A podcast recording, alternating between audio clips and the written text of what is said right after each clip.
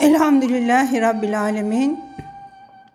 Ve salatu ve selamu ala Resulina Muhammedin ve ala alihi ve sahbihi ecma'in. Euzu billahi mineşşeytanirracim. Bismillahirrahmanirrahim. Değerli dinleyenlerimiz, Allah Teala'nın inayetiyle birinci cildi bir önceki dersimizde bitirmiştik. Birinci ciltten sonra uzunca bir süre Mevlana Hazretleri ikinci cilde Mesnevi'ye devama başlamıyor. Sonra bir ön sözle Mesnevi Şerif'in ikinci cildine başlıyor. Bakalım Hazreti Mevlana yazdığı bu ön sözde neler söylemiş. Bu ikinci cildin gecikmesinde bazı hikmetler vardır. İşin faydelerine dair ilahi hikmetler kula tamamıyla malum olsa, kul o işi yapamaz, aciz kalır. Allah'ın sonsuz hikmetleri idrakini yıkar, harap eder. Kul o işe girişemez. Cenab-ı Hak o sonsuz hikmetlerden çok ufak bir cüzünü kula yular yapar. Onu o işe çeker götürür. Ne kadar güzel bir ifade o hikmetlerden diyor, o işi yapmasındaki hikmetlerden bir tanesini, ufak bir tanesini ona yular yapar, onu o işe çeker götürür onunla. Her işimiz böyle değil mi değerli dostlarımız? Devam edelim. O işin faydasından hiç haber vermese kul hiç harekete geçmez. Çünkü hareket insanların yararı içindir ve biz o yüzden işe girişiriz. O işin hikmetini tamamıyla bildirse kul yine harekete geçemez. Nitekim devenin yuları çekilmese yürümez. Fakat yuları çok büyük olsa yine gidemez, çöküverir. Allah Teala Hicr suresi 21. ayet-i kerimesinde şöyle buyuruyor değerli dostlarımız. Hiçbir şey yoktur ki hazineleri bizde olmasın. Fakat biz onu ancak malum bir miktara miktarda indiririz. Evet. Toprak susuz kerpiç olmaz ve su çok olursa yine kerpiç yapılamaz. Yine Rahman suresi 7. ayet-i kerimesinde Allah Teala buyuruyor ki Allah gökyüzünü yüceltti, ölçülü yaptı. Her şeyi de ölçülü verir, sayısız ve ölçüsüz değil. Ancak halk ve beşeriyet aleminden geçen kişiler Bakara suresi 212. ayet-i kerimesinde Bildirildiği gibi Allah dilediğini sayısız bir surette rızıklandırır. Hikmete mazhar olanlar, tatmayan, bilemez sırrına erenler bundan müstesnadır. Birisi aşıklık nedir diye sordu. Ona dedim ki benim gibi olursan bilirsin. Aşk, sevgi sayıya gelmez, ölçüye sığılmaz. Bundan ötürü aşk gerçekte, hakikatte hak sıfatıdır.'' Kula nispet edilmesi mecazidir. Allah onları sever, sözü kafi. Allah da onları sever, onlar da Allah'ı severler sözü nerede kaldı? Allah peygamberine daimi ve çok çok selam, selam, salatü selam olsun. Bismillahirrahmanirrahim. İkinci e, cilde başlıyoruz değerli dinleyenlerimiz. Hazreti Adem'in dünyaya sürgün edilmesi. İlahi feyiz ve mana kapısının afeti, şehvet ve nefsani arzular, kötü istekler, kötü özlemlerdir. Yoksa burada mesneviden duyulan manevi zevkte şerbet üstüne şerbet içilir. Ey hakikati arayan kişi, bu ağzı bağla. Yani çok yemekten, çok konuşmaktan vazgeç. Çünkü bunlar hakikat alem için birer göz bağıdır. Fazla yemenin ve değersiz şeyler konuşmanın mana alemini müşahede etmeye engel olduğunu gör. Ey ağız, sen aslında cehennemin bir alevisin. Ey dünya, sen de bir berzaha benziyorsun. Ebedi sonsuz nur bu fani, bu değersiz dünyanın ötesindedir.'' Saf süt, mana sütü, kan ırmaklarının dünyaya ait nefsani duygularımızın öte yanındadır. Ey hak yolcu, yolunun yolcusu! Eğer ihtiyatsız olarak kan yani nefsaniyet tarafına bir adım atacak olursan senin mana sütün kanla karışır, bulanır, kan olur gider. Hazreti Adem nefsine uydu. Nefsinin zevki için bir adım attı da o yüzden cennetin baş köşesinden ayrıldı, oradan kovuldu. Vaktiyle ona secde eden melekler şeytandan kaçar gibi ondan kaçtılar. Bir lokma ekmek için o ne kadar gözyaşı döktü. Hazreti Adem'in içli, işlediği suç belki kıl kadardı fakat o kıl iki gözünde bitmişti. Değerli dostlarımız, kıl çok küçüktür ama gözümüze bir kirpik kaçtığını düşünün. Ne kadar büyük acı verir, sıkıntı verir. Ya o gözün içindeki o kıl hep kalsa kıl kadar bir hata yaptım demenin ne kadar boş olduğunu anlatıyor Mevlana Hazretleri. O kıl diyor gözde bitmişti. Hazreti Adem ezeli ve ebedi olan kadim ve sonsuz nurun gözüydü.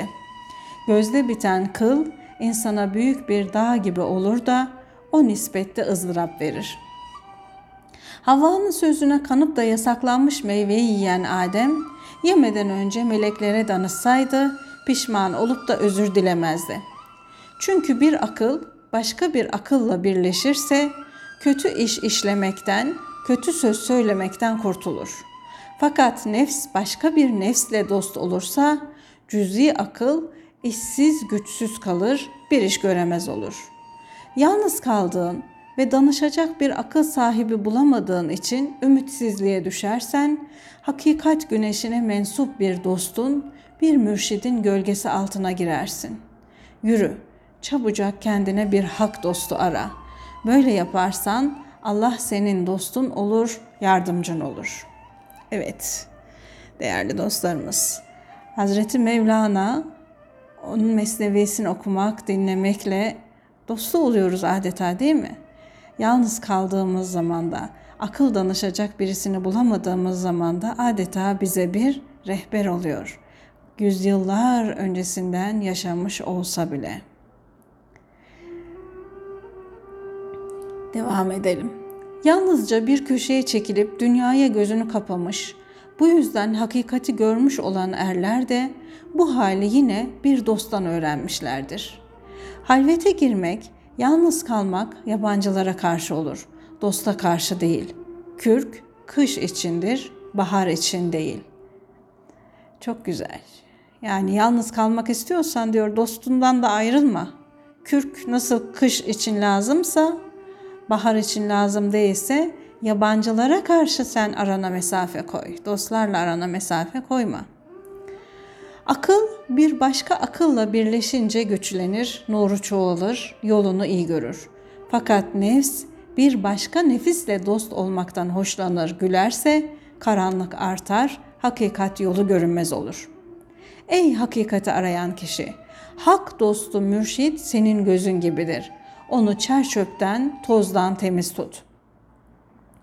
Aklını başına al da dil süpürgesi ile ona toz kondurma.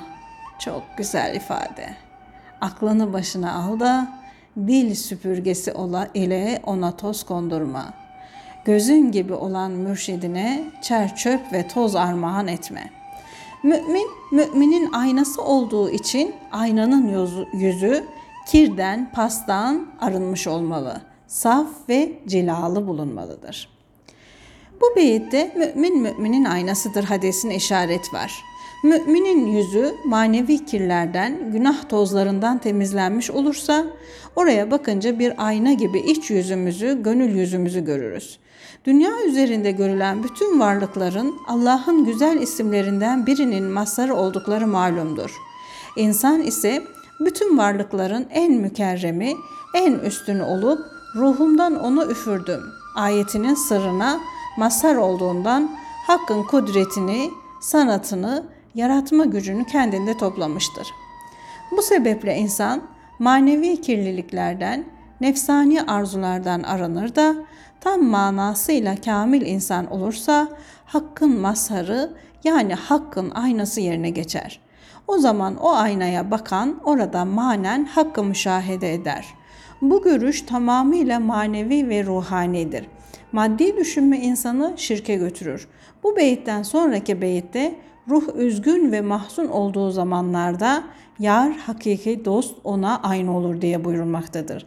Nitekim Mevlana bu cildin 96 numaralı beytinde yine bu konuya değinerek der ki can aynası ancak sevgilinin yüzüdür. Ama o sevgili bu bizim dünyamızdan değildir. Mana alemindendir. O mana diyarındandır.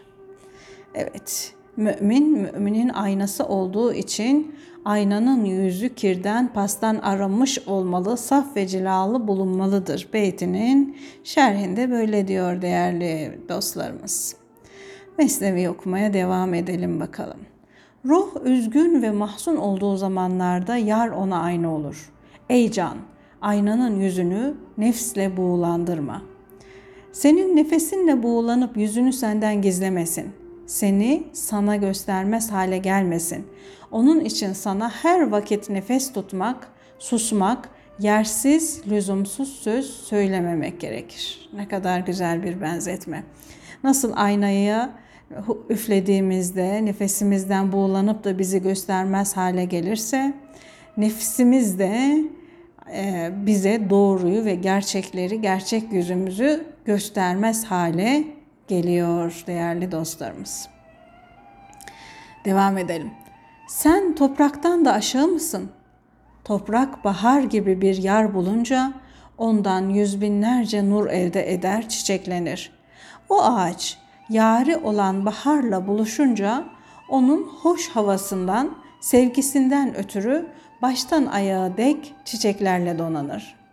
Bahar mevsiminde çiçeklerle süslenen o toprak, güz mevsimi gibi soğuk, uygunsuz bir yer görünce yüzünü ve başını yorgan altına çeker, gizlenir. Ağaç der ki, kötü huylu bir yar ile karşılaşmak belaya uğramaktır. Öyle soğuk biri yanıma gelince onun varlığını hissetmemek için uykuya dalarım.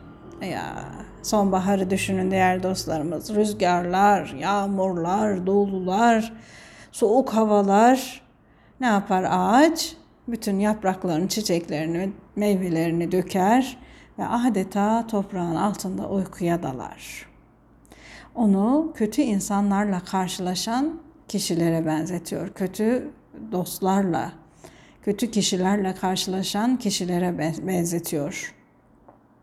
Onların yanında fazla olmamak, onlardan uzaklaşmak, nefsini onların nefsine uydurmamak. Önemli olan bu. Devam edelim. Ağaç der ki, kötü huylu bir yar ile karşılaşmak belaya uğramaktır. Öyle soğuk biri yanıma gelince onun varlığını hissetmemek için uykuya dalarım. Uyuyayım da ashab-ı keyften olayım.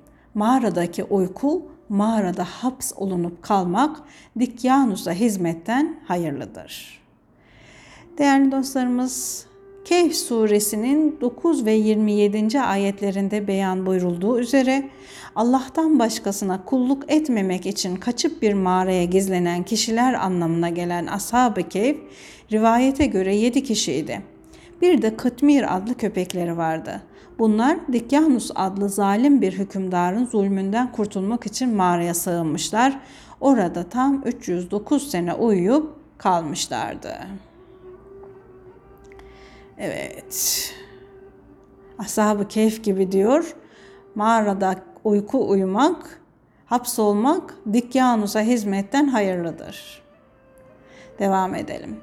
Onlar uyanık iken Dikyanus'a hizmet etmişlerdi. Mağarada uykuya dalmakla bir zalime hizmetten kurtuldular, şereflerini korudular.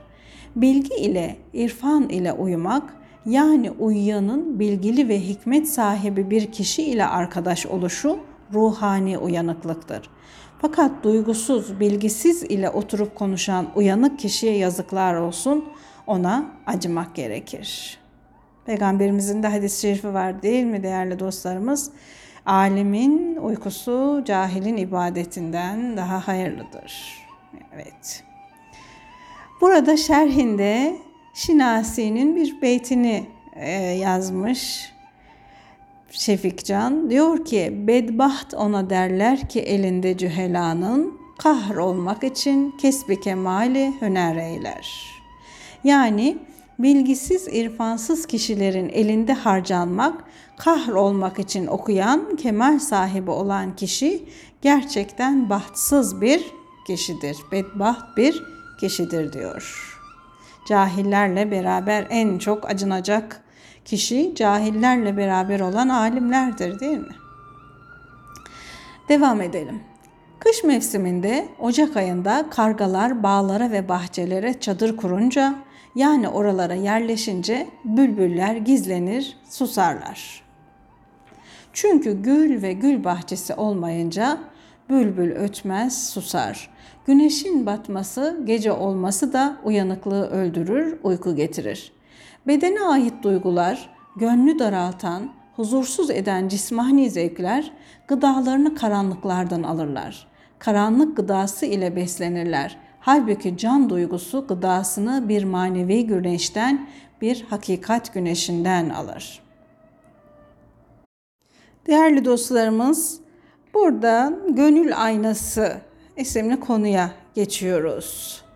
Gönül aynası dünya sevgisi tozundan, nefsani arzulardan temizlenir, pak ve saf bir hale getirilirse orada su ve toprak, nakışlardan başka şeyler görürsün. Gönül aynasında hem resmi nakşı görürsün hem de resmi ve nakşı yapanı. Hem devlet, saadet yaygası seyredersin hem de onu yayanı ve döşeyeni. Kendi kendime dedim ki eğer ben güzel isem bu güzelliğim ondan, onun lütfundandır. Güzel değilsem zaten çirkinler bile bana gülerler. Bunun çaresi kendime bakmamdır. Ona layık değil isem ben seni hiç alır mıyım diye bana güler. Burada şerh var değerli dostlarımız. Şerhi okuyalım. Bir kimse hakkın nazarında makbul bir kişi olup olmadığını anlamak için kendine bakmalı ve gönlüne danışmalıdır. Eğer kalbinde Allah'a karşı bir hayranlık, bir sevgi duyuyorsa kendisinin de Allah tarafından sevildiğini anlamalıdır. Gönlüne o hayranlığı, o sevgiyi veren kimdir? O sevgiyi uyandıran Allah'tır. Çünkü bir hadisi şerifte aynen şöyle buyurulmaktadır. Bir kimse Allah tarafından sevilip sevilmediğini anlamak için kendi gönül durumuna baksın. Eğer o kul Allah'ı gönlünde manen buluyorsa, hissediyorsa, Allah'ın yarattığı eserlerde onun güzelliğini, yaratma gücünü görüp de hayran oluyorsa, Allah da onu sevmektedir. Çünkü kul Allah'ı ne kadar severse Allah da o kulu o kadar sever. Burada Gazali Hazretlerine bir soru soruluyor değerli dostlarımız. Allah Teala'nın benden razı olup olmadığını nasıl bilebilirim diyor. Gazali Hazretleri de aynı cevabı veriyor. Kalbine danış. Eğer sen Allah'tan razı isen Allah da senden razıdır diyor. Mesnevi'ye dönelim değerli dostlarımız. O güzeldir, güzelliği sever. Genç bir delikanlı ele ayağı tutmaz bunamış bir ihtiyar kadını seçer alır mı? Güzel güzeli cezbeder, çeker alır. Bunu bil de doğruluğunu anlaman için temizler temizlerindir ayetini oku. Dünyada her şey kendi cinsi olan şeyi çeker. Sıcak sıcağı çeker, soğuk da soğuğu. Aslı olmayan batıllar, batıllardan, bakiler yani hak yolunda olanlar da bakilerden hoşlanır. Cehennemlikler cehennemlikleri seçer, nurlu kişiler de cennetlikleri isterler. Gözünü kapayınca nuru göremez olursun da içine bir huzursuzluk çöker, canın sıkılır. Göz güneşin nurundan ayrı düşmeye nasıl sabreder? Gözünü yumunca canın kopuyormuş gibi bir ızdıraba düşersin. Gözün gündüzün nurundan ayrılmaya sabrı yoktur. Senin üzüntün, sıkıntın gündüz nuruna çabucak kavuşmak isteyen göz nurunun özleminden ileri gelir. Evet değerli dostlarımız. Hani bir e, böyle şakalı bir söz vardır. Benim de hoşuma gider. Mesnevi'de söylediği gibi Mevlana Hazretlerinin hak yolunda olanlar bakilerden hoşlanır, cehennemlikler cehennemlikleri seçer. Atalarımız bununla ilgili çok güzel bir deyim söylemişler. Ne diyorlar? Deli deliyi dakikada, hacı hacıyı Mekke'de bulur. Yani deli olan deliyi dakikasında hemen bulur. Hacı da hacıyı Mekke'de bulur. Kişiler kendi tıynetinde olanlardan hoşlanırlar ve genellikle onların yanına giderler. Mevlana Hazretlerinin anlattığı bu değerli dostlarımız. Gözün açık iken içine bir üzüntü çökerse üzülür, perişan olursan bilmiş ol ki gönül gözün kapalıdır. Onu aç ki gamdan, elemden kurtulasın. Çektiğin sıkıntıyı, ızdırabı gönlünün iki gözünün de kapalı olduğundan bil. Çünkü gönül gözü kıyasa sığmaz, sonsuz nur aramaktadır. Sen iki baş gözünü kapayınca az bir zaman için nurdan ayrı düştüğünü üzülüyorsun da bu yüzden hemen gözlerini açıyorsun. O sonsuz olan gönül gözünün iki nurundan, akıl ve basiret nurundan mahrum kalmakta seni perişan etmededir. Kendine gel de onları koru. Gönlüme hakkın bir cezbesi düştü. O beni çağırıyor, ben de kendime bakayım. Onun tarafından cezbedilmeye layık mıyım? Yoksa bet suratlı, çirkin biri miyim? Çünkü bu güzel, bu çirkinin peşine düşürürse onunla alay ediyor demektir. Acaba kendi yüzümü nasıl görebilirim? Ne renkteyim? Gündüz gibi miyim yoksa gece gibi mi? Kendi ruhumun nakşını, resmini bir hayli zamandır aradım durdum. Fakat o nakşı, o resmi hiç kimsede göremedim. Sonunda kendi kendime dedim ki ayna ne içindir, neye yarar, insan kendini görsün, bilsin diye icat edilmemiş midir? Demiri cilalayarak yaptıkları aynalar görünen yüzleri görmek içindir. Can yüzünü gösteren aynanın değeri ise çok pahalıdır. Bizim can aynamız ancak sevgilinin yüzüdür. O sevgili o diyardan, hakikat aleminden olan sevgilidir. Gönle dedim ki, ey gönül sen küllü gösteren bir ayna ara. Yani sana Cenab-ı Hakk'ı düşündüren, içine her şeyi aksettiren, sonsuz bir deniz gibi olan kamil insana git, dereden fayda olmaz. Benim gözüm Allah'ın sürmesi ile sürmelendi. O varlık evidir, hayal evi değildir. Gözünün önünde bir tek kıl bile olsa hayalinde sana inci ve yeşim taş gibi görünür. Sen kendi hayalinden tamamıyla geçip uzaklaşırsan o vakit yeşim taşını inciden ayırt edebilirsin. Evet değerli dostlarımız kişilerde hatalar, kusurlar olursa adeta gözünün içinde bir kıl bitmesi gibidir ki onun gördüğü şekiller ve suretler hata ve yanlıştır. Hazreti Ömer zamanında birisinin hayalini yani kaşındaki beyaz kılı Ramazan hilali sanması. Hazreti Ömer'in halife olduğu zamanlarda Ramazan ayı geldi. Birkaç kişi hilali yani yeni ayı görmek için bir dağın tepesine çıktılar. Oruç ayının hilalini görüp kutlulanmak, onu hayra yormak istiyorlardı. İçlerinden biri ya Ömer işte hilal şuracıkta dedi. Hazreti Ömer yeni ayı gökte göremeyince o ay senin hayalinden meydana geldi. Yani senin hayalinde göründü. Yoksa ben gökyüzünü senden daha iyi görürüm. Ben tertemiz yeni ayı göremiyorum. Sen elini ıslat da başına sür. Ondan sonra yeni ay tarafına bak. O adam elini ıslattı başına sürdü ayı göremedi. Ey müminlerin emiri dedi. Ay yok görünmez oldu. Hazreti Ömer evet dedi. Kaşının bir kılı kıvrılmış, gözünün önüne gelmişti. O kıl sana bir vehim oku attı. Böylece kıvrılmış bir kıl onu şaşırttı da adamcağız hilali gördüm davasına kalkıştı. Kıvrılmış basit bir kıl gökyüzüne perde olursa senin her uzvun, her cüzün eğri olunca halin nice olur. Doğrulara uy da vücudunun eğriliklerini düzelt. Ey doğru gidişli kişi, o işinden baş çekme.'' Terazi doğrultan da, eksik tattığını meydana çıkaran da yine terazidir. Herhangi bir kişi doğru olmayanlarla kendini ölçer, onlarla dost olursa eksikliğe düşer, aklı şaşırır kalır.